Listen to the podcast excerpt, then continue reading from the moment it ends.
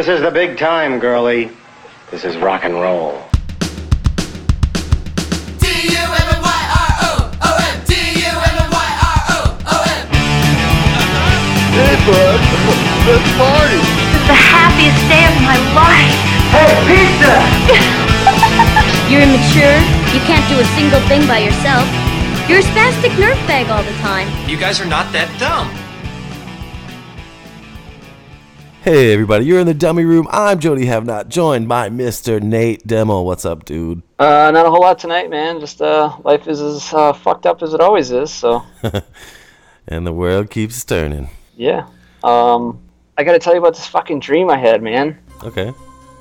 Last week, I had this fucking dream. I was like laying on the couch, right? And I'm comatose. And like all of a sudden, these fucking vines, they like start popping out of the couch and like wrapping around me. Damn, like Children of the Corn and shit.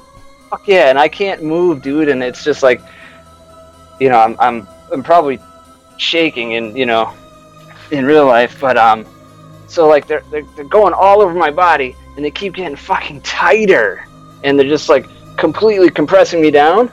Yeah. And they start breaking the fucking skin in my dream, you know. Damn. Dude, I woke up just shaking and sweating fucking balls, and I swear I could feel those fuckers all over me, you know? Wow.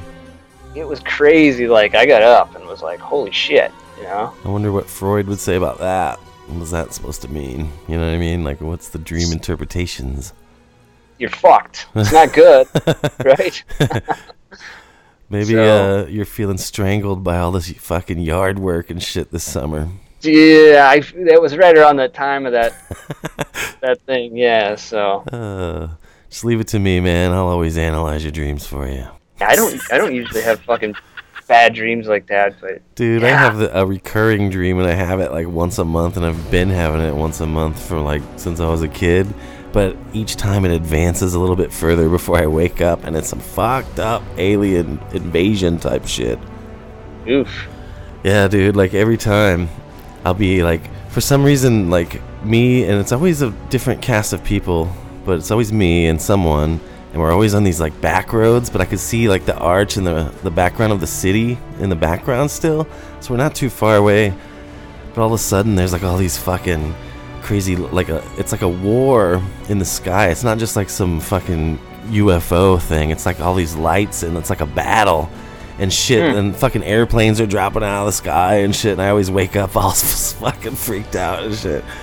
But dude, yeah, like once a month, man, for like years and years now. So I'm like totally expecting it someday. It's like a if that makes sense. Sounds like a fucking Megadeth album cover, dude. Dude, it's pretty fucking trippy. I always wake up like, oh fuck, I'm glad that was a dream. Yeah, my dreams are always like super intense like that, you know? Yeah, dude. They're always fucking bad dreams, you know? Like, why can't I have, like, a good dream that's intense, you know? I hear you. I only remember the fucked up ones. Like, if it's not fucked up, I don't even remember having one, you know? Yeah. You have those dreams where you're running and you can't really run? You're, like, fucking running in mud or something? Yeah, I used to, kind of. It's fucked up. Yeah. I've had a couple dreams when I was a kid, man, where, like horror, like nightmares where, like, for some reason something went afoul, and me and my friends ended up having to, like, try to figure out a way to dispose of a body and get away with it. So I watched a lot of horror movies, mind you, but yeah, that's one of the fucked up ones that you wake up and sweats. And so glad that it was a dream. Yeah, dreams are fucked up, man. Yeah. But anyways, dude, let's get to a little bit of business here in the Dummy Room. Number one, thanks to everyone who's been listening. We've been having a lot of cool guests, so thanks to all the cool guests we've been having lately. And by the time you hear this, the Rookie Rochelle one will have dropped, and that was a fun one too, huh, Nate? Even though you were there, only person.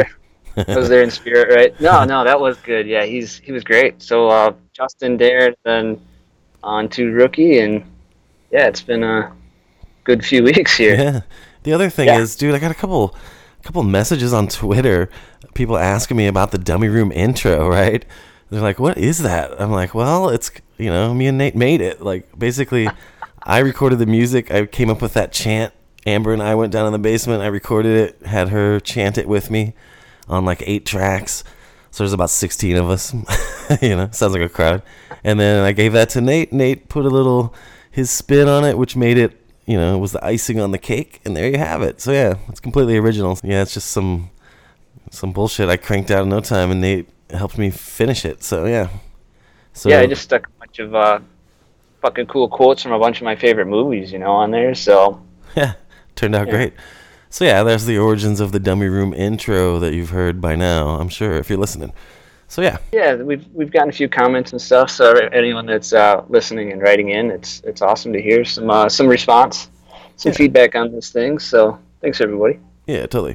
So today we got this idea. It's about time we did another album review because we had so much fun doing the Riverdale's one. So we were thinking this time I had this idea. Since Nate and I both kind of love the same shit, an album review is basically both of us just saying, oh, it's great, it's great, it's great, right? So I decided I was going to pull in one of my friends who'd never heard the record we're going to review. That way we could get a fresh set of ears onto something that, to me and Nate, is completely classic. You know what I mean? So basically, we're going to have Sonny Poonie from PRC and Growing Up Rock. He's never really heard the record till I sent it to him, and we're going to get a completely fresh perspective. I told him, dude, just because we're friends, even if you think it sucks, you got to be honest, dude. It won't hurt our feelings. We'll just tell you that you're wrong. You know? So we're going to be having Sonny in a little while later, but what were you saying, Nate? This weekend I discovered this band from Italy called Latte Piu, and I had never fucking heard of them before. Apparently they've been around since like 97. Yeah, they've been around. So 20 fucking years. I've never heard of them, you know, so checked them out. Dude, they're fucking awesome. So you had said you had heard them a little bit, but I've heard, probably 10 songs or so. Yeah, so I figured, let's play a song by him. I really like this song called Everybody Listens to the Ramones, Even My Mom. Right on, let's check it out. Millions of bands created just to cover their songs. Suddenly all people are changed to not to Ramon. After all that has been assured, is now something you can grab. In an easy beach shop remote, a grocery store. Any more boy that needs all alive, and I'll leave them. They're all there, or they are free with their leads down. Too many kids, funny burns, and exhibitions are in fun. Everybody listens to the Ramones, even my mom. I still remember when we were at the Turkletons. The West Down Internet to make you become a dancer.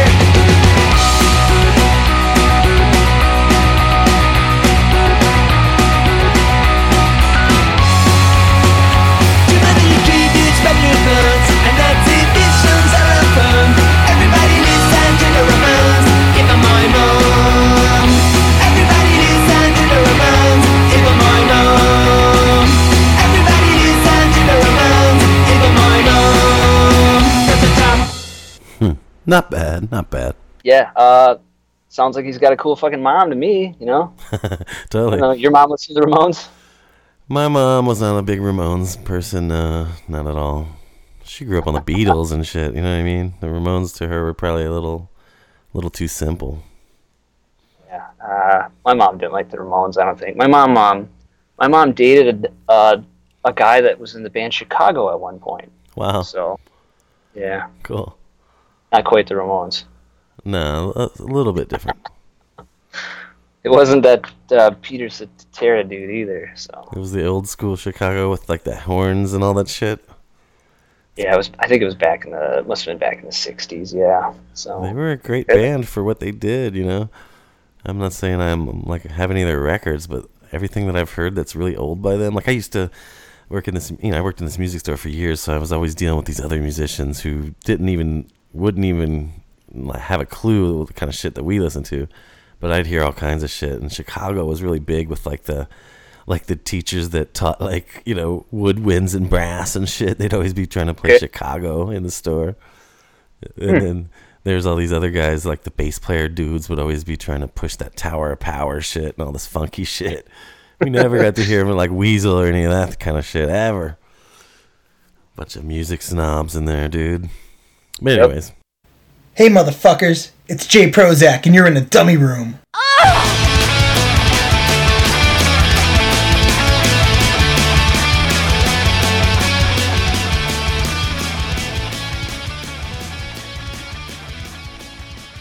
You're the Dummy Room, and now we're joined by a good friend of mine, a podcaster and a rock and roll journalist. We're talking about Mr. Sonny Hollywood Poonie.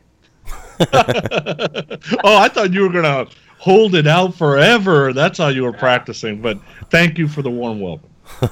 Yeah, I had to do it. I heard it enough from Joe, and so I figured it's my turn. So, yeah. Hell yeah. Well, thank you for that. Yeah, so Sonny's on PRC with me, and he also does the Growing Up Rock podcast. And we kind of told everyone earlier the premise, Sonny. We wanted to get one of our buddies in who'd never really checked out a record that Nate and I were both just probably going to say, this is awesome. So we wanted a set of fresh ears, and yours were the first I thought of. Yeah, you know, I'm willing to listen to anything once, so I figure I'd take a shot. That's what's up, dude. Plus, I thought it would be cool because, I mean, I've done a shit ton of reviews with you, and you've done a ton without me, and I've read a bunch that you've done, and I always respect your opinion, even if we don't agree on it. You know what I'm saying? I just like the way you think. Yeah, I got into a few of these songs, just a little spoiler alert, but I listened to it probably 10 times this weekend. Oh, right on. Oh. Yeah. Cool, man. The whole record's like 20 minutes. It's easy to listen to. It goes by pretty quick. Yeah.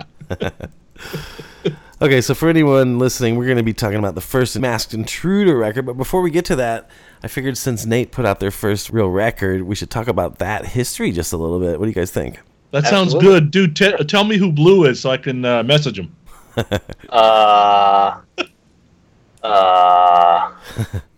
Is it you? No. Yes, it is.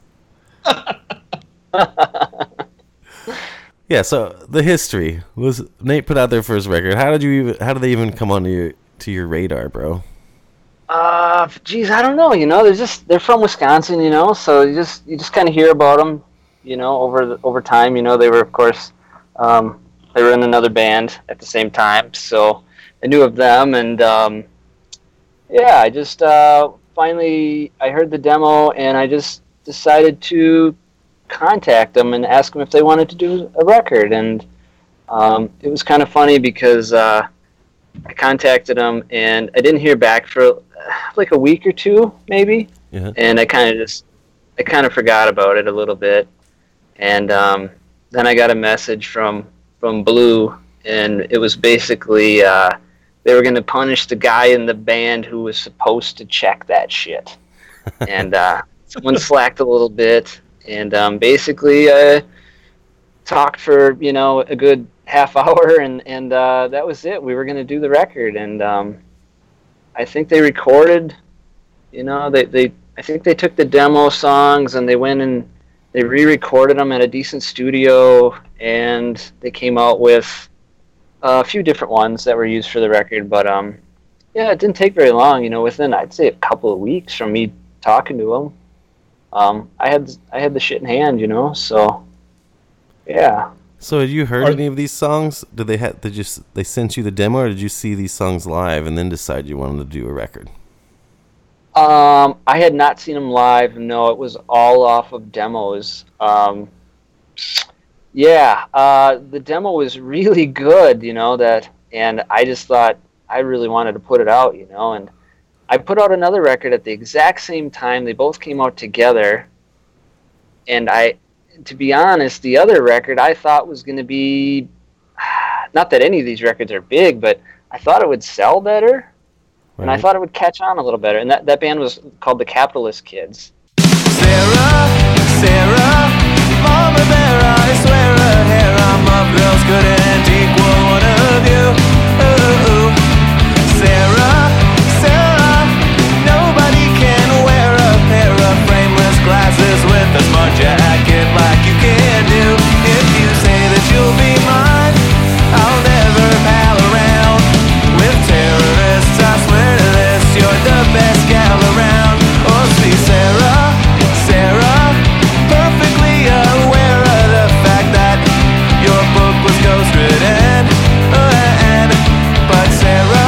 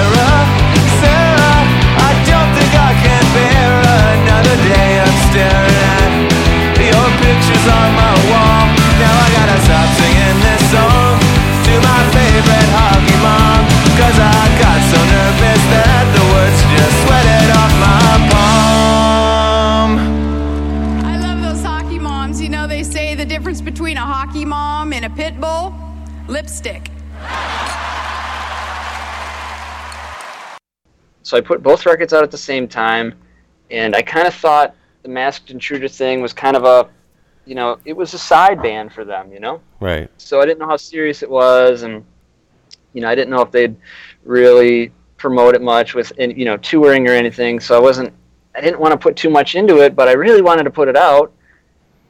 I decided to put together the box set, you know? I only pressed like 300 of them, and I didn't want them sitting in my basement, you know? Like a bunch of the other records. So I decided to press the four different colors and then sell four of them together in like this little box and sell them really cheap. And that way I'd get rid of like half the pressing right away, basically, is what I was thinking. Right. And I think there was only like 30 boxes, maybe like 28 or 29, 30, something like that. It was a weird number. And basically I put them up for sale, and they all sold out in like one day, you know? It was like, holy shit. And then the rest of them right when it came out, they basically signed a Red Scare too. Right. And that was really huge. And the records went bye-bye pretty quick. And it's basically history from there, yeah. Yeah. Are these guys still in Wisconsin? Yeah, they're in Madison, in jail or something. I don't know. Oh, wow. Okay. Allegedly. Oh, I didn't know they were here. That's cool. Yeah. They've actually got a show coming up. I just saw announced in Chicago couple weekends from now, I think, Jody. Yeah. So, yeah. But, yeah, so it's you know, it was really cool to do that record, you know. It was certainly the most popular thing that I did, you know. Right. It kind of blew up. Didn't take too much work for him, so yeah. Yeah, I don't think they had any idea how huge they were going to become. I mean, and how quick it would happen for them. Do you? No, I don't think so. Like, this was kind of just a side thing for them, right? For sure, yeah. And actually, right when they first signed to Red Scare, I think we were actually doing. We did the split with the Turkletons too, and there was a couple other labels involved, and that was right at the time of the signing to Red Scare. And I remember Blue calling me, and we were kind of shooting the shit about some stuff, and he was mentioning that Toby from Red Scare was gonna try to get him on a tour with Teenage Bottle Rocket. Yeah. And they didn't, you know, they had never toured together, of course, you know. And I remember telling him that that's gonna be fucking great for you guys, you know. And oh yeah. And that's, you know, a few weeks after that, you know, shit hit the fan. They were on tour with Bottle Rocket, and I don't think they stopped touring with them, really.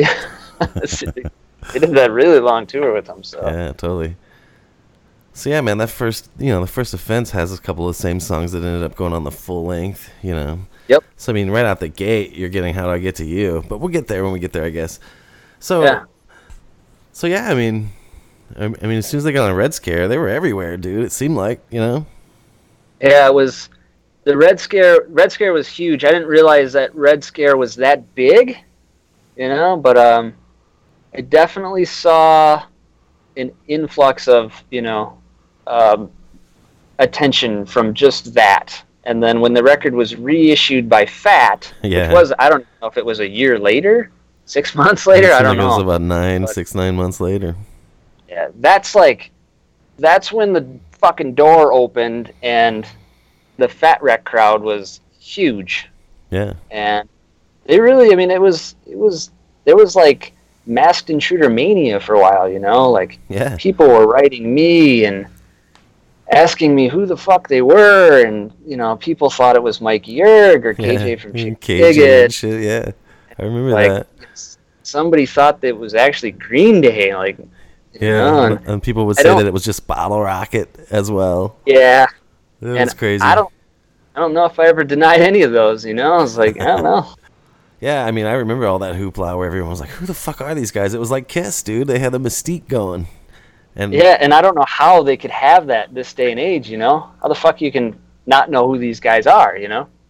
Right. They're not as big as a band like Kiss where there's like people dying to find out. But I mean, I know a lot of people that were super dying to find out, you know? Really? That's crazy. Well, I mean, people were writing me, I guess. But. Yeah, I mean, people just wanted to know. Once, if you're not told, then you're just curiously, you naturally want to know, right? Yeah, yeah. I remember. So after the record, the first pressing was long gone by the time the Fat, by the time the Fat reissue came. But man, I got a lot of fucking people writing me, and they were like, just wondering where they can get, the green copy, like the yellow copy, and it was like, geez, they're fucking gone, I don't have any. People were pissed about it, like, shit, just relax, man. So how many did you press of the first, like the original pressing of First Offense? The first pressing was 300. Okay. And like basically 120 of those were all, in the box set. So 30 copies of the box set. Right. And, yeah, and I think there might have been a few extra box sets because I know I gave each band member a copy of the box. Right. Because it was literally like I really liked the record, but I liked everything I put out, and not everything sold real well, Right. I didn't think it was going to take off, so I just kind of was like, got to get this out, but I don't want a bunch of these copies, so I was kind of being a little more generous. And little did I know that those box sets sold for like $300 on eBay, Oh, yeah. Yeah. The second pressing, which was just, I think it was just pink and black. I think there was, 500 or 800. I don't remember. Wow. And then mysterious third pressing, which I didn't do. I never did one. I was gonna, but I don't know, something happened, so yeah. Right on.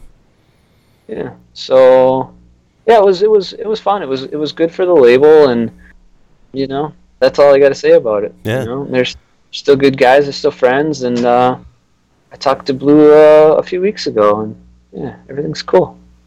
That's what's up. So let's move it into the actual self-titled full-length Masked Intruder record, okay? So what did you think when you first heard this? Because, this wasn't for your label, so you probably didn't hear it till it came out, right? Or did you hear it beforehand? I don't remember if I don't think I did, but I had heard, let me think, there was a couple of the songs like, How Do I Get to You, and I Don't Want to Be Alone Tonight. What else is on there? Stick 'Em Up. Stick 'Em Up, yeah. And Wish You Were Mine. They were all on records that I put out, but, I remember the Why Don't You Love Me in Real Life. I had a demo of that song.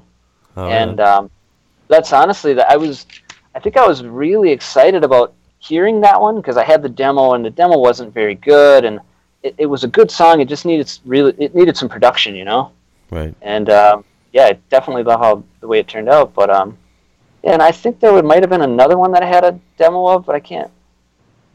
Maybe it was, Unrequited Love, I guess. That one was on the original demo, so, yeah. I had heard half of them, I guess. Right. But the production's quite a bit stepped up off of the, compared to First Offense. Fuck, yeah. It's great. The production on here is, I know they went to Chicago and recorded with the guy who did, the Smoking Popes and shit, and, Right. Yeah, I can't think of his name, but whatever. It was Matt Allison.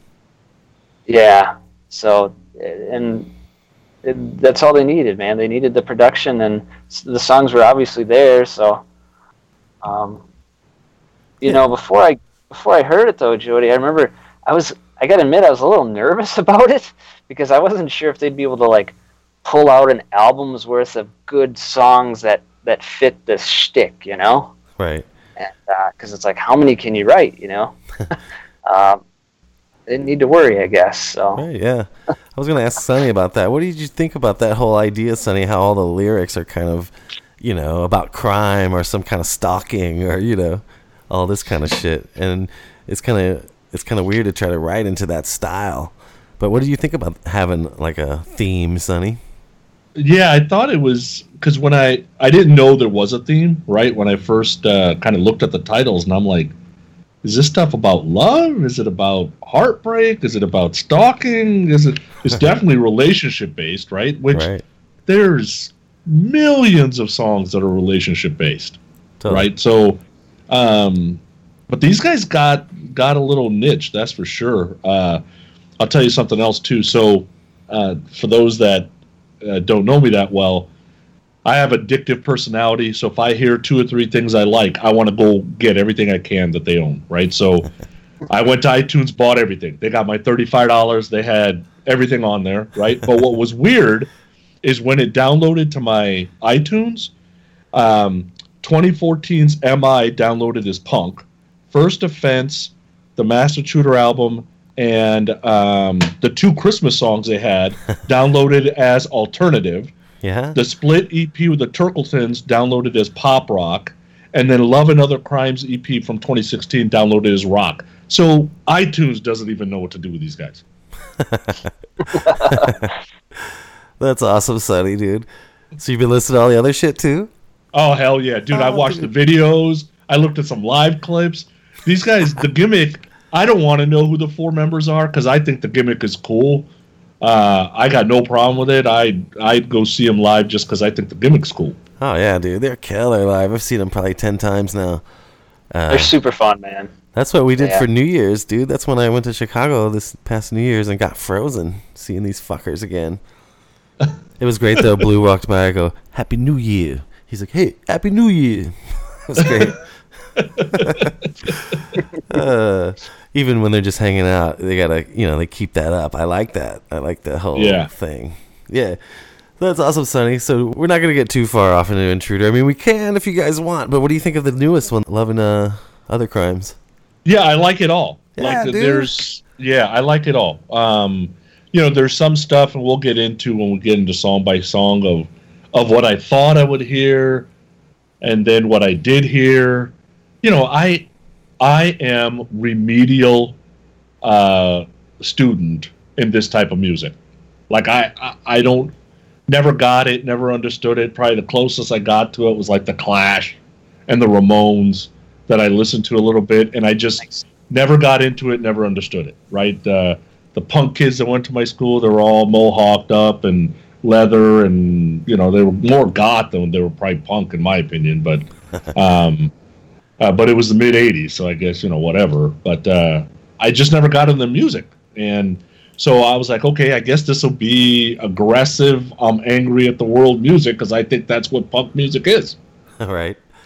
Right? Nope. And some of it was, a little bit was like that, but most of it wasn't, so I was surprised. Oh, right on. Yeah, these guys are definitely, you know, pop punk, we call it, I guess. Yeah, for sure. Yeah. That's my whole thing is, like, to me, I just always want big, hooky choruses and, you know, I want catchiness. And, you know, this kind of punk has it in spades, dude. Yeah. Yeah. Yeah, definitely. Yeah, so, Sonny, I guess if you're not, you know, you're not really in the know with the same stuff that me and Jody are, this is a... This is a really good fucking pop punk record. I don't know. They don't get much better than this. Dude, when I first heard this in 2012, I didn't... The first song I heard off of this was a heart-shaped guitar, and I'm like, that fucking sucks, dude. I didn't like it at first. But then I heard... which one was... I think it was Breakin', or maybe... I don't remember which other one, but I was like, well, that sounds right. And, dude... This once I had the album, I played this thing to death, dude. Like all the time, dude. I loved this album so much, still do. And pretty much everything they've done since. I mean, they can do no wrong. At least they haven't yet, you know. And maybe someday they will run out of ideas to do this, but I don't think so. We'll see, ACDC's been doing the same shit for 38 years. These guys can't. Right. I'm just saying the shtick, because, like, even after this record, when MI started to be announced, I was thinking, geez, how are they going to do another record of these songs like this? You know what I mean? But they did it, you know? And then once that came out, same thing with Love and Crimes. I'm like, and Other Crimes. It's like, how much longer? How many more can you think of? But, dude, it seems like an endless well. I thought with MI when it came out, I thought the same thing, Jody. I was just the exact same thing. Like, they can't possibly come up with more fucking songs, you know? And then you see the song titles and you're like, oh, yeah, obviously, you know? Crime Spree, you know, something like that. You know, you hear them and you're like, yep, they did it. It's so easy, you know, but you just, it's right there, but yeah. Yeah, it's a cool shtick, man. And so let's break down the record, dude. Let's just start from the very beginning, man. I don't really count the Masked Intruder little bit as a song, so let's just skip that and get straight into 25 to Life, dude. Yeah, you're right. Masked Intruder, the first track, it's it could have been left off. It's kind of a little sort of generic, you know, whatever. But it leads up to that fucking siren, man. Yeah, the siren. Right there, it's like go time, you know, and leads right into track 2, 25 to Life, and it's, you know, the song hits you like a fucking brick, right? Absolutely. Yeah. Let's get Sonny's take, since it was brand new to you, Sonny. What did you think when you first put this record on? So I put the record on, and, you know, that first Masked Intruder thing's on first, so I'm like, was that it? Thanks for the spelling lesson? Okay. We'll move on, I guess, right? So 25 to Life starts, and it was exactly what I thought it would be, right? It was kind of aggressive, and I'm like, okay, catchy, right? And I'm like, but this has like a happy tone to it. Although he's talking about 25 to life, he's making it sound like a life sentence, but he's kind of making a catchy thing, so that's kind of cool. So I'm sitting there listening, and I'm making dinner, and Anthony comes in, he goes, "Are you listening to iCarly music?" I'm like, what are you talking about? He goes, "I used to watch a show as a kid called iCarly, and this is the kind of music they had." Oh, my God. I'm like, it was like iCarly was happy pop punk? He goes, "I don't know, but this song sounds like one from there." Damn. I got to check out some iCarly, apparently. Shit, dude. I don't know. So I think he saw it as, you know, it's just, it doesn't give you that dreary, there's no dreariness to any of it. This song's actually my second favorite song. I thought it was really catchy. Oh yeah, man. This shit's great. I think this song is really romantic, you know? Yeah. It's just got that it's got that message, you know, like just gonna be with, he loves her so much, he's just gonna be there for life, you know? Yeah. So yeah. That's the thing about Blue, he's the hopeless romantic. That's what it says on the inner sleeve, right?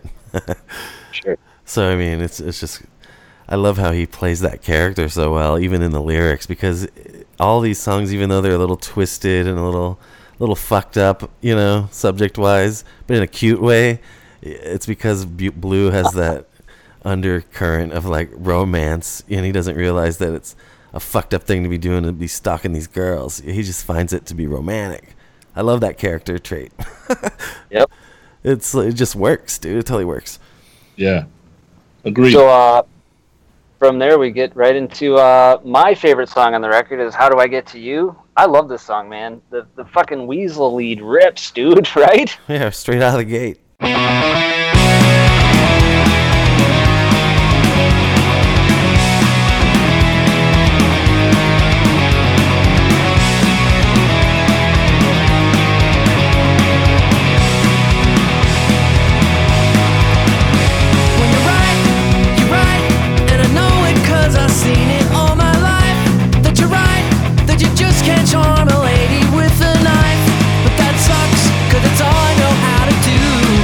Girl, please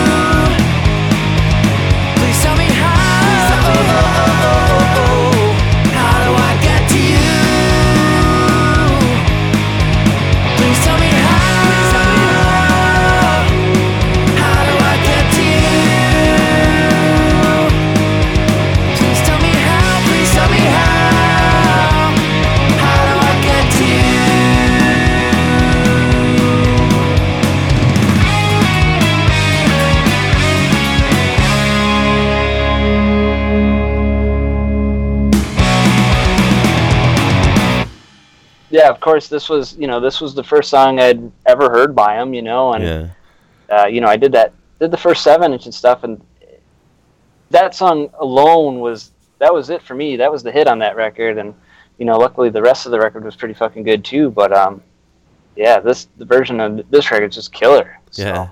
Yeah, obviously we'd heard this on the 7-inch, but man, this one, just like, it's just taken to the next level on this record, you know what I mean?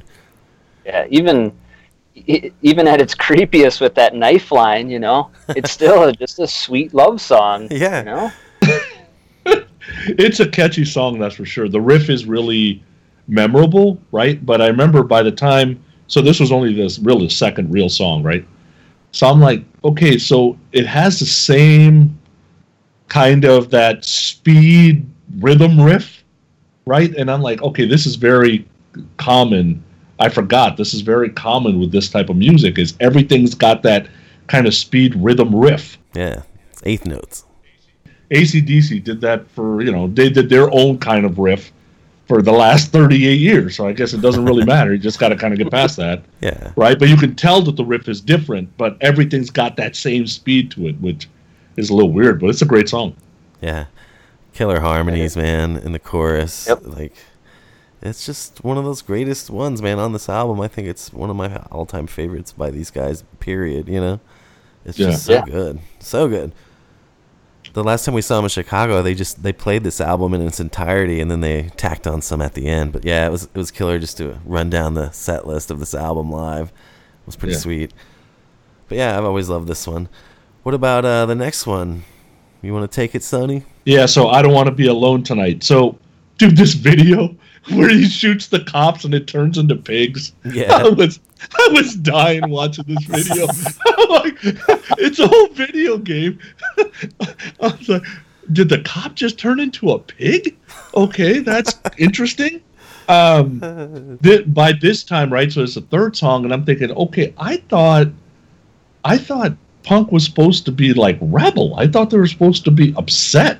Shouldn't this song be like, why the fuck am I alone tonight? Not, I don't want to be alone tonight, right? But I finally got the message by the time I got to this song. Okay, this guy's taking like this love heartbreak type spin on this stuff, which is different than what I ever thought punk was, at least in, you know, in this genre here. So after I got past that and then I saw the video, I'm like, oh, I love this song. Hell yeah. The video did it for me.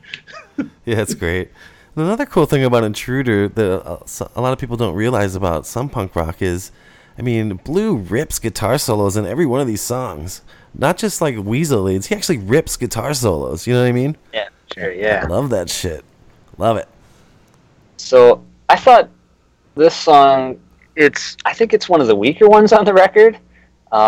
You know, it gets sandwiched in between maybe the two best songs on the record. So I think it's overshadowed a little bit there.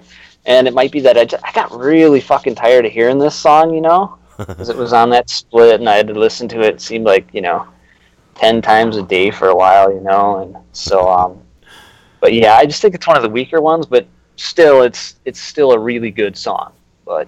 Yeah, not one of my all-time favorites on the record. It's not my least favorite, but it's not one of my super top ones. Sonny, you were talking about the song title and how it's supposed to be different. It's not supposed to be this positive, you know, and I think if you look down the track list, it reads like a Foreigner record, I think, you know? Yeah. I mean, you would never know. I mean, you could tell somebody it's Foreigner and tell them the songs and they wouldn't doubt you, you know?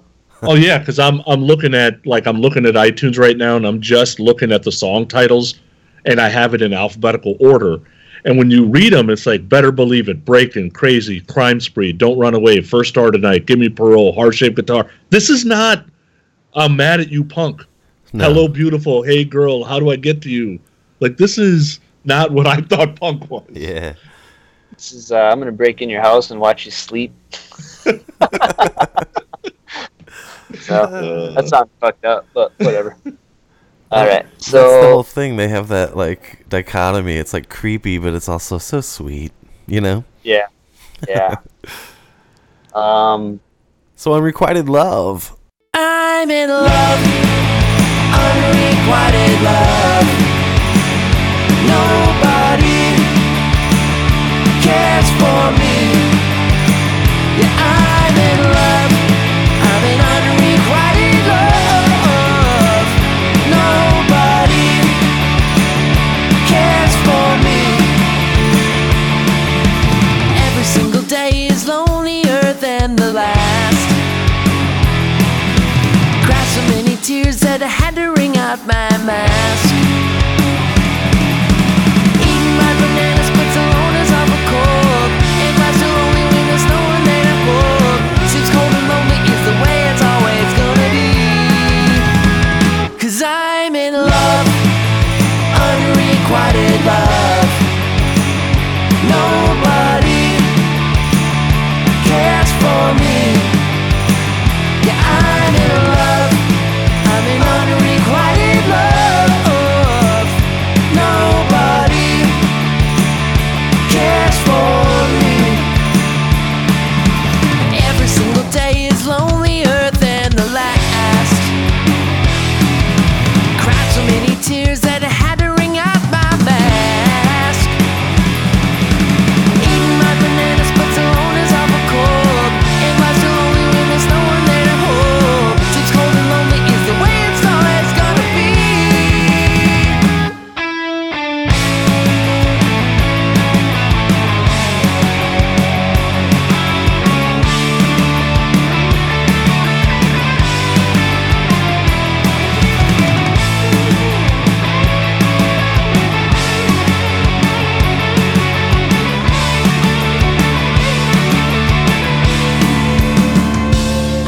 in love, unrequited love.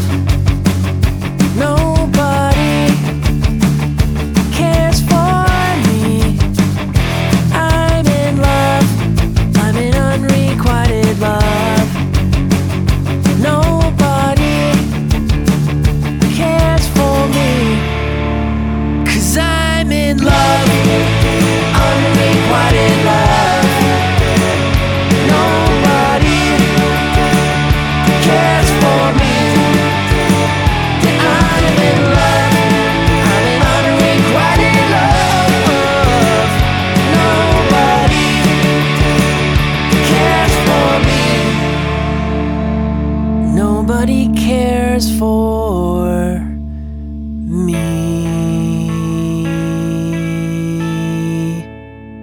This song is fucking incredible, man. Dude, What do you think about it, Jody? I've always loved this one. Did you ever see that when they were on Chicago Go, where they played like kind of Yeah. lip sync this? It's fucking great. Yep. It's so good. And Red's doing the whole like head swoop thing. It's fucking great. Yep. He still does that live now during this song, which is always kind of interesting. But yeah, this is one of the great ballads. You know, I would have to say I love this one a lot more than the previous one. Yeah, I don't know. It just has that kind of oldies feel to it a little bit, you know. Still rocks. I just can't believe that nobody's written this song. You know, it's so fucked up. It's just nobody's written this song before. It's just hard to believe, you know. It does sound like something that would have been written early '60s, maybe late '50s, in the old rock and roll days. Simple, you know. Yeah.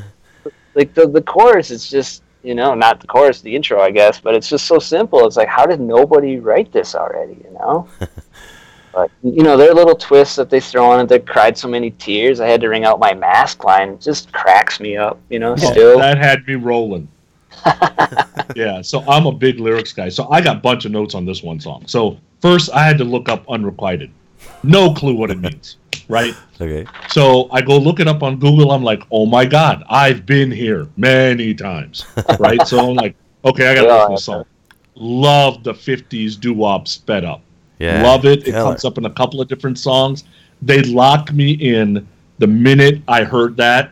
That was when I started buying everything off iTunes. I didn't need to hear the rest of the album. Damn. This song locked it in, right? So, and then I was same thing. I was humming it all day today, right? And that line, I cried so many tears I had to wring out my mask. It had me rolling, right? But it's part of the shtick that fits, which is just so awesome. Yeah, dude. Sonny, I'm loving that you got this, man. I was like, oh yeah, And it totally made me wonder why Gene or Paul never kind of riffed on what it did to their makeup. Like, they never had a song that said, you know, my makeup might have smeared, or my, you know, or I should have put a teardrop of blood on my makeup or something. They never really riffed off that. Or even, I left some makeup stains on your thighs. Wasn't there a fucking, what was the video? That he had the tear, Gene, and World Without Heroes. Yeah. Wasn't there a tear? Yeah, there was a tear, but it didn't run the makeup. It would have been cooler if it was a bloody tear. Oh yeah, yeah. I like that thought, Sonny. That's really funny. Yeah, they should have done that. So. Totally. Yeah, so Unrequited Love. I mean, just everything about it rules. I really particularly love the background vocals towards the end. You know, it's just lush, dude. Killer. Yep. Oh. Totally. All right, so then they break into Breakin'. What do you think about that one? I thought it had a catchy melody, but this is where I'm like, okay, this song is starting to sound like some of the other ones. And I was starting to think, I'm like, okay, at some point I want to see these guys live, because they look, you know, between the shtick and the videos I see and the blah, blah, look like fun. I'm going to have a hell of a time trying to figure out, okay, what song are they starting? What song is that exactly? Because that strumming riff, I kind of get lost in that a little bit. Until they say a word, I'm not going to know what song it is, you know? Yeah. I thought it was okay. This one was just okay for me. Yeah. See, for me, this is one of my favorites, dude. I find it very clever, all the different uses of the word. You know what I mean? Yeah. Yeah. And I love that first riff. That first riff to me is, like, beautiful. Yeah, they took the obvious, like, lyric reference to crime, you know, breaking, and kind of turned it into just this love song, you know? And yeah, like when he's saying, when I heard you say, officer, take him away. It's just so beautiful and romantic. It's funny, man. I mean, that's when I was like, is this guy stalking this woman? Like, what exactly? Yeah. Because as you kind of get into it, it's like, okay, I married her, I broke up, I stalked her. Like, that's kind of how this story's going, right? Yep. Okay, just wondering. Because I don't know anything about this, and I'm like, okay, I get you, I guess. It takes a few listens, but yeah, I love that you butt up the discography. That's so cool. That's awesome. This shit rules, man. It really does. And the more you listen to it, the better it gets. I've oftentimes thought, man, maybe there's some kind of subliminal shit on these records, because, dude, I can't get enough of them. And I've heard these records over and over and over and over and over. All of them. Yeah. You know what I mean?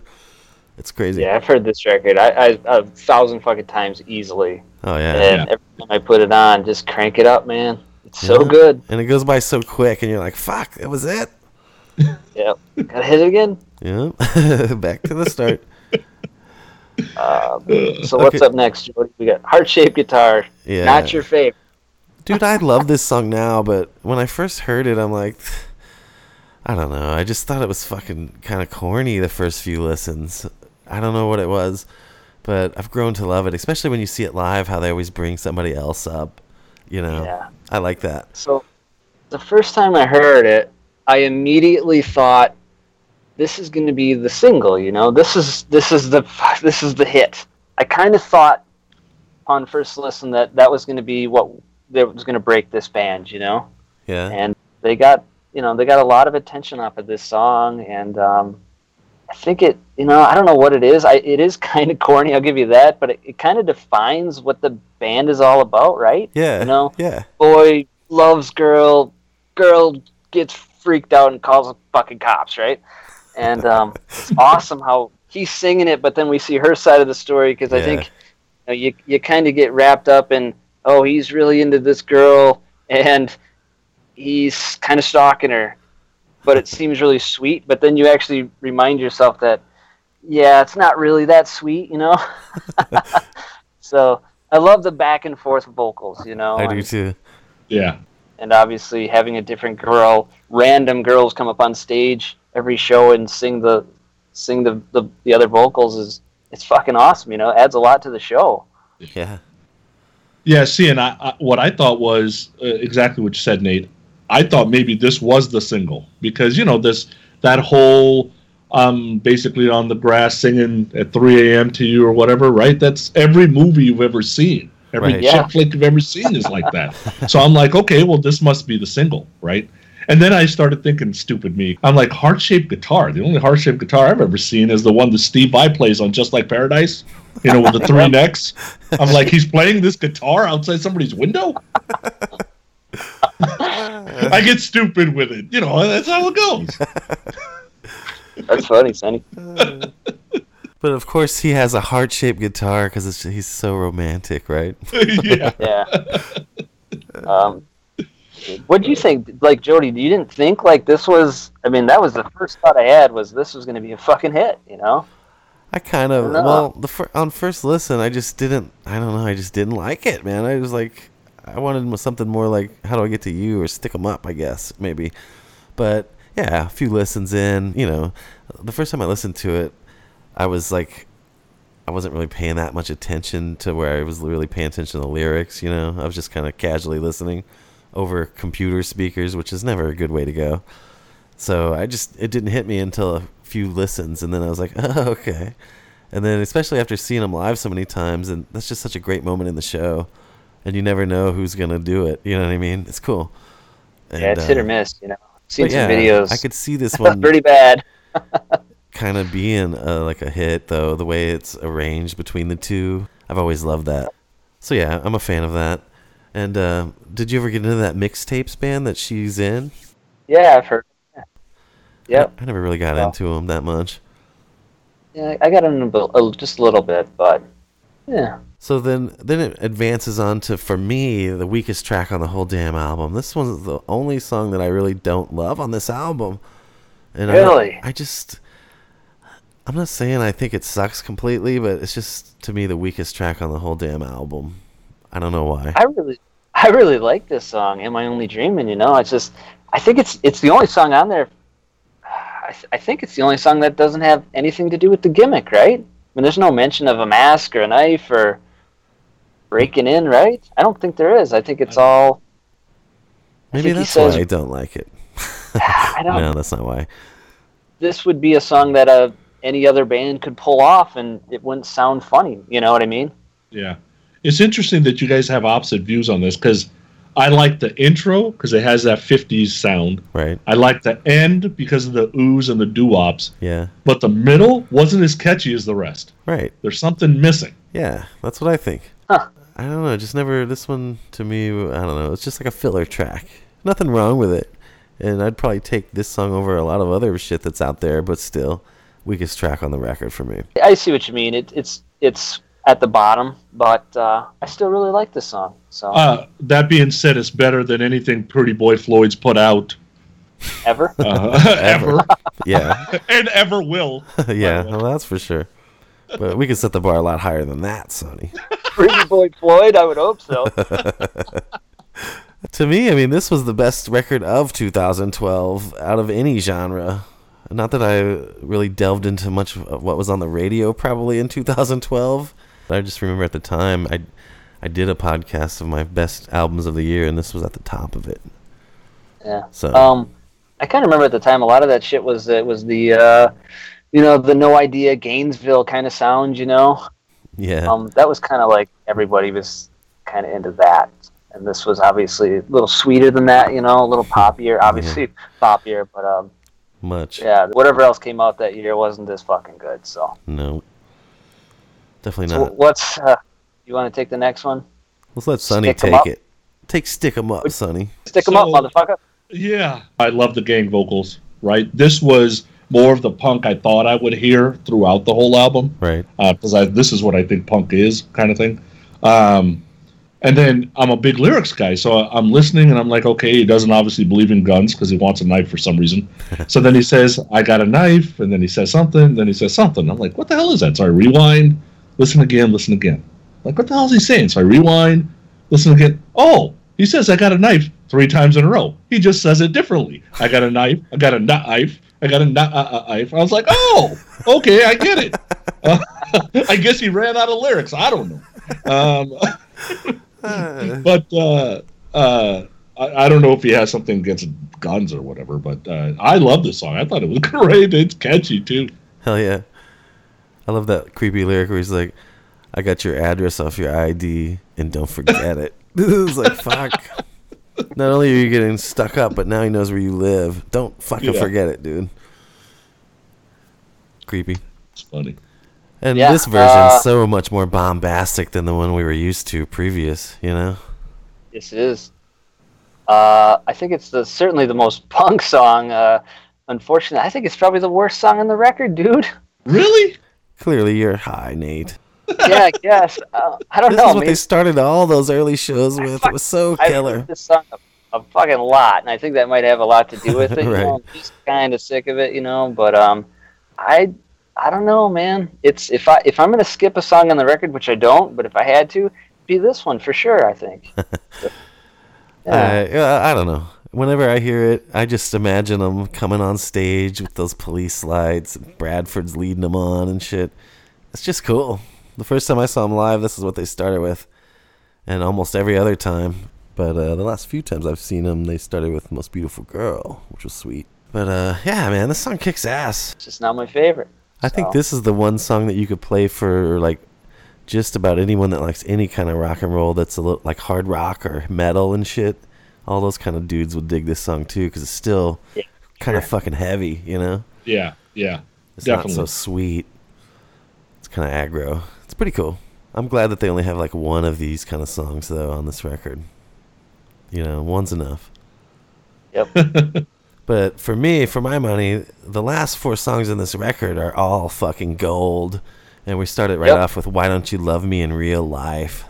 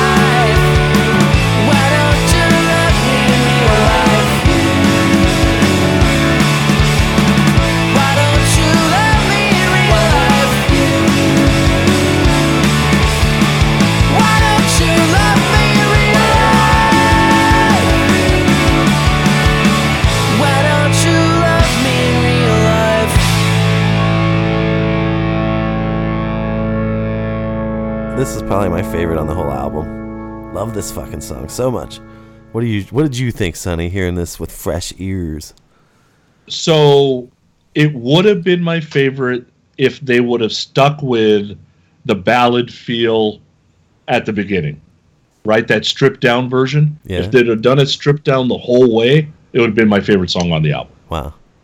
Right? Because I love that intro part. I'm like, oh, okay, we're going to kind of get a ballad feel here. And then they went right back to the, you know, the strumming, and I'm like, oh, come on. Should have stuck where you were. It's not a bad song, but it would have been my favorite if it would have stuck there. Right. I just always thought it was such a great lyric. The whole song has such great lyrics. Yep. And that's why I just wanted to hear that, right? Right. So I just wanted to hear the emotion and the lyrics of the song and the melody. I don't need all the crazy drumming and all that. Just give me that. And, I hear you. That's okay. Yeah. They have done. I've seen some footage of them doing an in-store like acoustic set, and they did this, and it was pretty killer. Just on a couple of acoustics, you know, pretty cool. Yeah, yeah. What do you think, Nate? Had you heard this one before the record came out?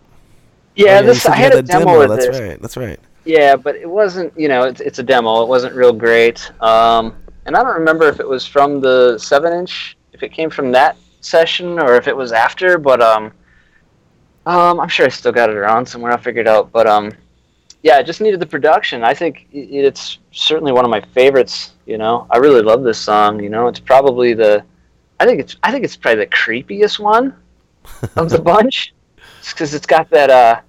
You know, he's brandishing a knife, and you know, I don't know. It seemed a little bit more harmful. You know, and plus it's got that fucking popsicle line in there. Yeah. You were eating a popsicle. That's creepy, you know? Right? I mean, so I got to tell you this story. I was working at this school once. Jesus Christ, I can't believe I'm telling this. I was working at this school, and there's this maintenance guy there, and we were kind of shooting the shit. And there was like a big faculty meeting, and after the meeting, he handed out popsicles. He had a big cooler. All these teachers got popsicles, and he had a big smile on his face. And I'm like, "Fuck, you smiling about, you know?" And he says, "Look at all these good-looking teachers with popsicles in their mouth." Oh, Jesus Christ!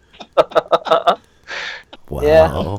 This has got Bill Murray and Caddyshack written all over it. Totally, for sure, yeah. But every time I see a line like that, I just think of him, and I think, it's fucking wrong, you know? Yes. It should be, you know? They gotta have some creepiness. You can't just wear a mask and be like nothing but sweet. Yeah. You know? Yeah. So I do love the part, I think we skipped over it, but the part right before Heart-Shaped Guitar. No, is it on this song? I can't think of where it is on the record, but when she calls the cops. Oh, that's on the next song. Yeah, that's on the next one. Well, that's... Yeah. I guess we'll get to it, but yeah, for sure, like, they're not going to hurt her, you know, they're just singing to her. So. Anyways, I love that song, man. Yeah, me too, man. I think it's perfect the way it is, but yeah. I guess it would be kind of cool to have it, like Sonny said, like, just stripped down, like, almost like a ballad. That would have been kind of cool. No, because see, what's going to happen is Sonny, he's just now dipping his toes into this kind of music. He's going to listen to these Intruder songs, and the next thing you know... I'm going to flip him a Weasel or a Lillington's record, and he'll be used to the guitars by then. I think he would love the Lillington shit because it's kind of heavy, too, and Sonny's a bit of a metal guy, you know what I mean? Yeah. So Bottle Rocket, Lillington's is the next step. That's the gateway. Yeah. Yep. Okay, so Hello Beautiful. Just another great fucking love song, you know? This one's super creepy, too. We're talking home invasion. Oh, invade for sure, yeah. I think it's just a love song. They're just able to creep it out just a little bit to make it, you know, so Masked Intruder, you know. But yeah, definitely creepy as fuck. And killer background vocals, man. These background vocals sound like I don't even know what, but something huge, like maybe sticks or some kind of crazy shit. So, like I said, I was making dinner while we were listening to this, right? Okay. And you would think by now it's 11th song I'd be eating dinner, but these songs are only 2 minutes long, so I was still making dinner. So I started thinking for some reason in the middle of the song, I'm like, okay, drummers in these type of bands have got to be whacked out of their mind. Like, how do you play at that speed the entire time? Like, wow, yeah, right? That you just don't. in a rock band, you know, they slow it down, they change the tempo, but this just, the tempo is like a, you know, lead foot speed. It's just crazy. But yeah. So then the end comes, the song's over, and there's talking. I'm like, what the hell was that? So rewind, listen to it again. Like, what the, is that Amber? Is that Amber? That's why Jody's having me listen to this. Amber was on this CD, right? And I could totally, you know, picture Amber saying, calling the cops and saying, these fucking people just broke in and all they keep doing is singing, and it's annoying. Yeah, totally. But no, I thought it was it's a cool song and just fun, right? So the whole ending with the whole phone call and all that, these guys just seem like they're fun, which that's kind of cool because I had never, I guess, equated punk to fun. Yeah, see, the kind of punk we like, it's all about having fun. That's all it's about. It has nothing to do with some anger or any kind of fucking mohawks or social stance usually. It's just all about having fun. I mean, the kind of shit I like, that's what it's about. See, and that's not the kind of stuff that was hitting the charts in the 80s and 90s. No, it was all even political bullshit. Yeah, exactly. That like shit that'll put you right to sleep. It's like, I don't care about the issues, and I certainly don't give a fuck what you think about the issues that I don't care about. Yeah. Yeah. Sure. So, yeah, Hello, Beautiful. A fucking banger. Yeah. The other thing Sonny brought up was the drummer. He just has to play this shit, but can you imagine fucking playing this and wearing a fucking ski mask? Oh, dude, crazy. I mean, yeah. It's just got to be, it's almost got to be painful, right? Drummers are nuts, dude. They're just crazy. I'd be wearing nothing but underwear. I'd look ugly. I'd look like a big Buddha, but I'd be comfortable. Think about the Ramones, dude. Marky used to always start the set off wearing that damn leather jacket. Yep. Crazy. Joey never even took his off. He'd rock it the whole show. Dee Dee and Johnny would, theirs were off by like the third, fourth song. That's nuts, man. Or imagine Kiss, dude, with that fucking makeup on your face, sweating your balls off. It had to suck. Imagine Gwar, dude. Those big fucking things that they wear. Fuck. The Jasons, they got that same problem. Yep. Have you heard their new record, the one about Get Sued? Nope. No, I haven't. Sucks, dude. And I like those guys, but their new record, they just took Ramones and Misfits songs and like crossed them up, so they might be doing the Ramones music with Misfits lyrics or vice versa. It's just it's fucking stupid, man. Check it out. I wouldn't even bother, dude. Alright. But yeah, I like the Get Fucked album, but this new one, it's just a stupid idea. Anyways, that's how I feel about that. So we probably won't be having them on to talk about that anytime soon. One, like they say on Ages of Rock, want to come on our show? But I mean, I really like those guys. I don't know what they're doing that for. I mean, I get that that's why it's called Get Sued, I guess, but it's just a stupid idea. Anyways, so the next song, Sonny, what'd you think when you started hearing this doo-wop intro to Wish You Were Mine? Oh, dude, same thing. So that first 30 seconds, I'm like, there it is. What I wanted with Why Don't You Love Me in Real Life? I'm going to get it right now. And they disappointed me again. I was like, damn it. Just stay with the first 30 seconds. Those two songs would have been ultra cool. So let me ask you this real quick. So have you dug into MI long enough to hear the it's almost like we're almost in love or whatever it's called? No, I haven't yet. That's the one you're waiting for. That's okay, your song. So I will check that out. It's almost like we're already in love. It never does. Yeah. The guitars never come in. Yeah. It's like more than words, man. Yeah. There you go. It's beautiful, though. Yeah. The way those guys can sing very well. And they can do it live perfectly. It's crazy. Yeah. Dude, that song took me a few listens when I first heard it. Me too. Album. Amber loved it from the get-go. I didn't. I didn't either. It took me a few listens. I don't know if I love it now. I just can tolerate it, maybe. I like it. I like that they have the balls to do some fucking doo-wop-ish. It almost sounds like that one Billy Joel song, like For the Longest Time or some shit. Yeah. It's cool. Yeah. It's pretty cool. Yep. But anyways, back to Wish You Were Mine. I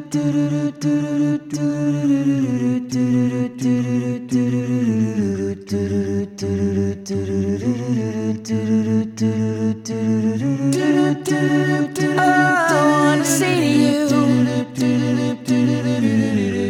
is that I wish you were mine. Oh, I wanna do to you is everything all the time. What I really think of you is you were sent from above, and all I ever ask of you is all your love. But you lock yourself in your castle, away from the pain and hassle. Oh baby, can't you see that you were locking out my love as well? I want you to show me romance. Won't you give a lonely masked man a chance? Until you do, I will be blue and living here in my own private hell. 'Cause I wish you were mine. You know I wish you were mine. Yeah, I wish you were mine. I wish you were mine. All I wanna say to you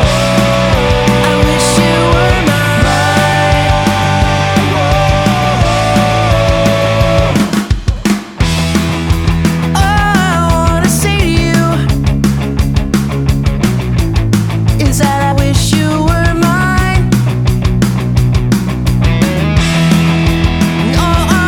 do to you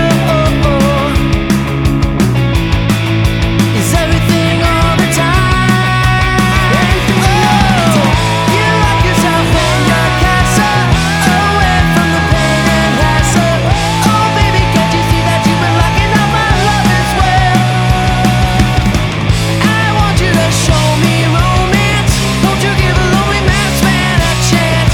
Till you do, I will be blue and living here in my own private hell. 'Cause I wish you were mine. I wish you were mine. You know I wish you were mine. I wish you were mine. I wish you were mine.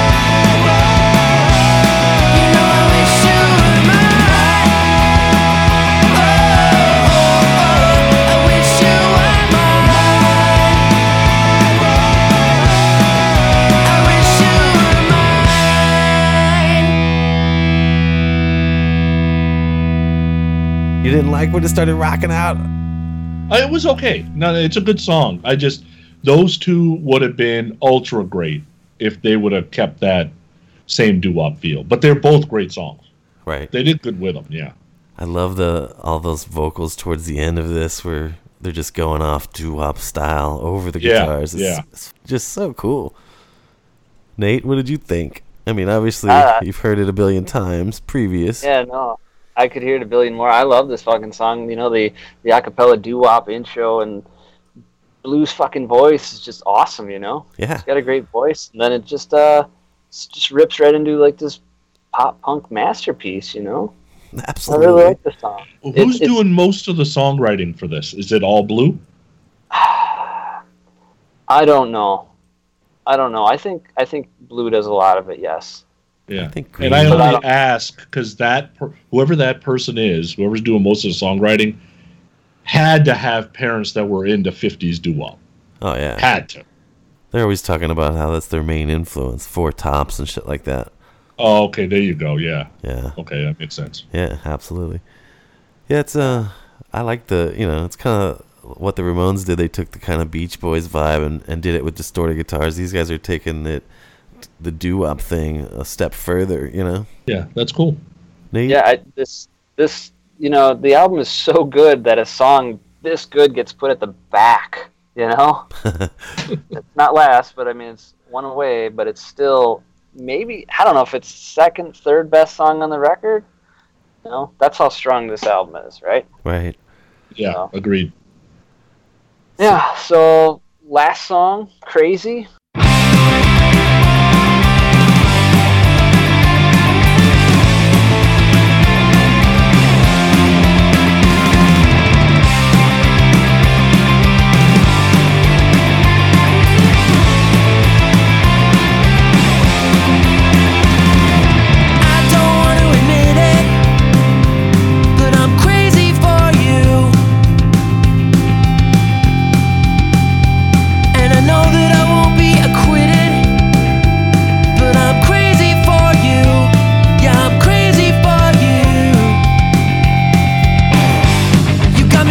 messed up that I don't know what to do.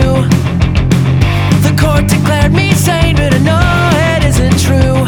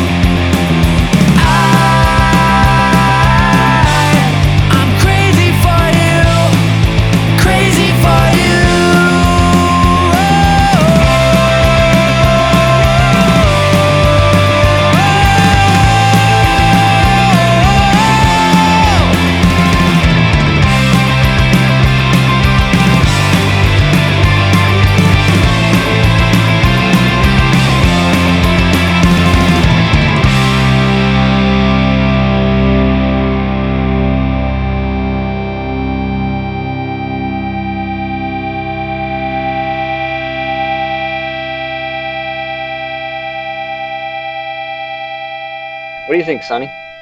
So I'm listening to this song. I'm like, all right, this album deserves a movie.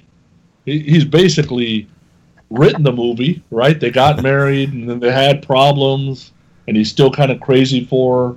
I don't know exactly how the movie would end, because I hope Blue doesn't, like, knife her in the back or something. But it does kind of deserve a movie, and we were watching Gross Point Blank, and I'm like, oh, man, Crazy could have been in on that soundtrack. There was a couple of different times where John Cusack's being kind of a little nuts. And I'm like, man, this could be playing in the background. You wouldn't know the difference. Totally. Song could have been on any John Cusack soundtrack, you know? Yeah. Yeah, dude, totally. I thought the same thing, Sonny. I kind of, until I heard this song, I didn't really think of the album being like a concept record. But once you hear this, it's like, Jesus Christ. You almost want to go back and think about it like, this is kind of a concept record, you know? Like, yeah. This is the conclusion to this love story, quote-unquote love story, you know? And he almost wrote the lyrics like that because he's talking about he made some bad decisions, but it's like he's talking about the prior songs. Yeah. Like, I'm sorry I broke into your house. I'm sorry, I was brandishing a knife or whatever. Totally. Every time I think of it, I think the same thing, that it was kind of the conclusion to this whole story. So that's awesome. But I think it's a great song, man. I love it. I never really thought of it like that, but I can see where you guys are coming from. Yeah. He knows he won't be acquitted, so, the trial's coming. He's just sitting there, like, already fucking busted. You know what I mean? Yeah. Yep. And made some bad decisions, and now they're going to throw me in prison. It's just a perfect closer to a fucking absolutely. I mean, it's a 5-star record, dude. It's like one of the best to me, as far as this genre. It's the shit, dude. First Intruder record. I don't know anyone that wouldn't like it if they gave it the time to listen to it a few times. This is the kind of stuff where I'm glad I still give new things a chance, because I've got plenty of stuff I love. I don't have to bring anything new into my life, and I'm glad that I'm still somewhat open enough to listen to some of this stuff, because this is a hidden gem to me.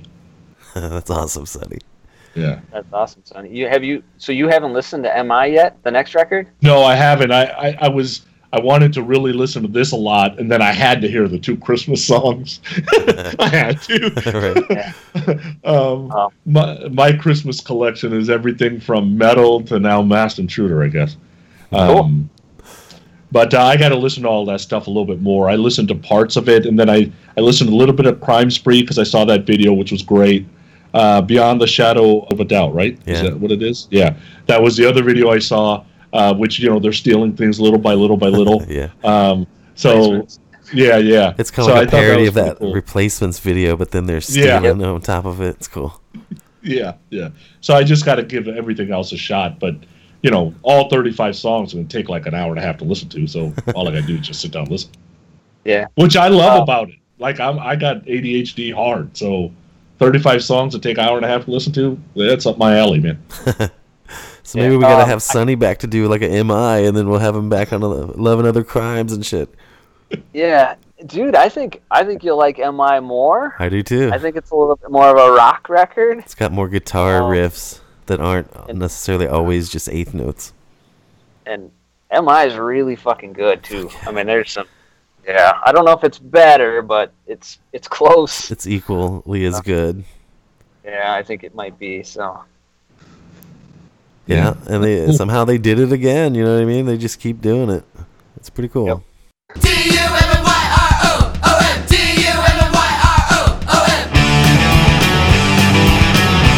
We have news for beautiful people. There's a lot more of us than are of you. Any of you that have ever felt stepped on, left out, picked on, put down, why don't you just come down here and join us, okay? So we turned Sonny into a Masked Intruder guy. Fuck yeah. So awesome. So awesome. Yeah, Intruder Brown, as we're looking at Skype right now, we got a picture of Sonny with his brown Masked Intruder mask. So, and then show notes, we might say Sonny Hollywood Intruder Brown Poonie. Yeah, yeah, put that picture in Brown, if you want. Poonie. Yeah, we should put that photo at least in the corner or something, Nate. It's I have it. I could send it to you.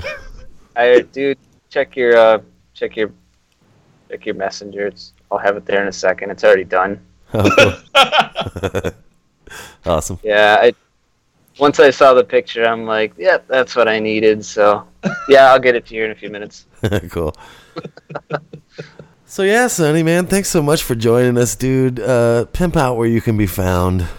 Oh, yeah. So, well, I want to tell you two things before I pimp out where I can be found, right? So, first, you know, for folks that don't really know me, I'm a Kiss, Y&T, Whitesnake, Doc and Van Halen, Hall & Oates, Prince. I love singers like Hagar, Coverdale, Jeff Scott Soto, guitarists like Lynch, Van Halen, Sykes, Bettencourt, Manichetti. And I love this shit, right? So I don't know how to get people who love the stuff that I normally love to listen to this stuff, but once they listen to it, they'd be hooked. So that's one thing I want to tell you. Yeah. Second, I have been foobar drunk many, many times in my life. Many times. And I partake in fast food a lot. But I have never fucking thought about frying my hands in a Taco Bell fryer. That is the shit. I don't know who the hell's crazy enough to do that shit. Dude, crazy Opie, man. Fucking dude, I would. That's crazy when I heard that on an episode. Yeah, dude. Fuck. Besides that, I got two main podcasts. Podcast Rock City, which is all Kiss, which I do with Jody and Joe. And I absolutely love that podcast. And I thank every day Joe and Jody for allowing me to be on there. And then I've also got another podcast called Growing Up Rock, me and Steve and Michael. It's GROWINUPROCK. And we've kind of got a new partnership with Podchaser, so if you haven't checked us out, check us out on Podchaser.com. Yeah, so what's up with that Podchasers thing? What is it? I've been seeing that lately on your tweets and shit. Yeah, so they have, to get this, 52,000 music podcasts. Okay. That's only 10% of what they have. So they're trying to be the new IMDb of podcasts. Okay. So they're trying to be Rotten Tomatoes is to movies. They're trying to do the same thing. So you just submit your RSS to them? No, they pull it already. So if you've got it submitted to iTunes, dude, Podcast Rock City is already on there. Oh, okay. Yeah, so anything on iTunes? As long as you have it on iTunes somewhere, Dummy Room's probably already on there. Yeah, cool. So you can go on there, claim your podcast, and they allow you to, first of all, review the podcast very easily, no matter what kind of phone or computer you have. And they allow you to review episodes and comment on specific episodes. Oh, cool. Yeah, so it's pretty cool. Check that out, man. Growing Up Rock was like the podcast of the week or something? we're number one music podcast on there the last week and a half running. Oh, right on, dude. Yeah, so, and Growing Up Rock, you know, it's all about all other kinds of rock because I love stuff besides Kiss, so we talk about guitar-ribboned rock on that. But, yeah, that's what I do. It's a good show. You guys do a good job over there, man. I listen to it. Yeah, thank you. Hell yeah. You guys get crazy, like, huge names as interviews, man. You had fucking Michael Sweet and fucking Steve Stevens, all these people. Yeah, Joe Hoekstra. It's crazy. Yeah. So we've gotten some. We got Paul Dean from Loverboy from Canada. Wow. So who's the big fish that you're dying? Like for us, our big get would be like Ben Weasel probably, but like for Growing Up Rock, who would that be? Would it be like I don't know? It wouldn't be anyone from Kiss, I wouldn't imagine. No, any member from Van Halen. Past or present. Oh, yeah, because Steven's a big Van Halen dude, right? Yeah, we would probably keel over. If we could get Manichetti, I would love to get Manichetti. Okay. That'd be cool. Yeah, I can't believe you got fucking Michael Sweet. He was pretty easy to get, too. That's crazy. Yeah. So you guys should do something with Lars. We did an interview with Bob Nalbandian, and his good friend was Lars. So we have an in. We just got to... probably talk to Bob about it. That would be super sweet. Yeah. So, but guys, I appreciate coming on your podcast. I thought it was a great idea. I'm like, dude, you were taking a big chance, handing me a record you guys love, and I don't really know a lot about this music. But you guys hit a home run on this thing, man. Right on. Yeah, I was kind of nervous too. I didn't know exactly how you would take it, but I knew that you'd give us your real deal, honest opinions, and that's what I was after. I'm glad you liked it though. That's cool. Yeah, love it. Right on. All right, we're going to wrap this one up. Sonny, thanks so much, dude. Everyone listening, keep on listening. You can reach us at thedummyroom@yahoo.com. And any closing words? I got nothing, man. Just thanks for coming on, Sonny. Appreciate it. It's awesome. Nice meeting you. And we'll see everybody next week. Yep. Yeah, thanks a lot, guys. All right, later. Because I don't want to say goodbye to you tonight. I don't want to say goodbye to you tonight. No, I don't want to say goodbye to you tonight.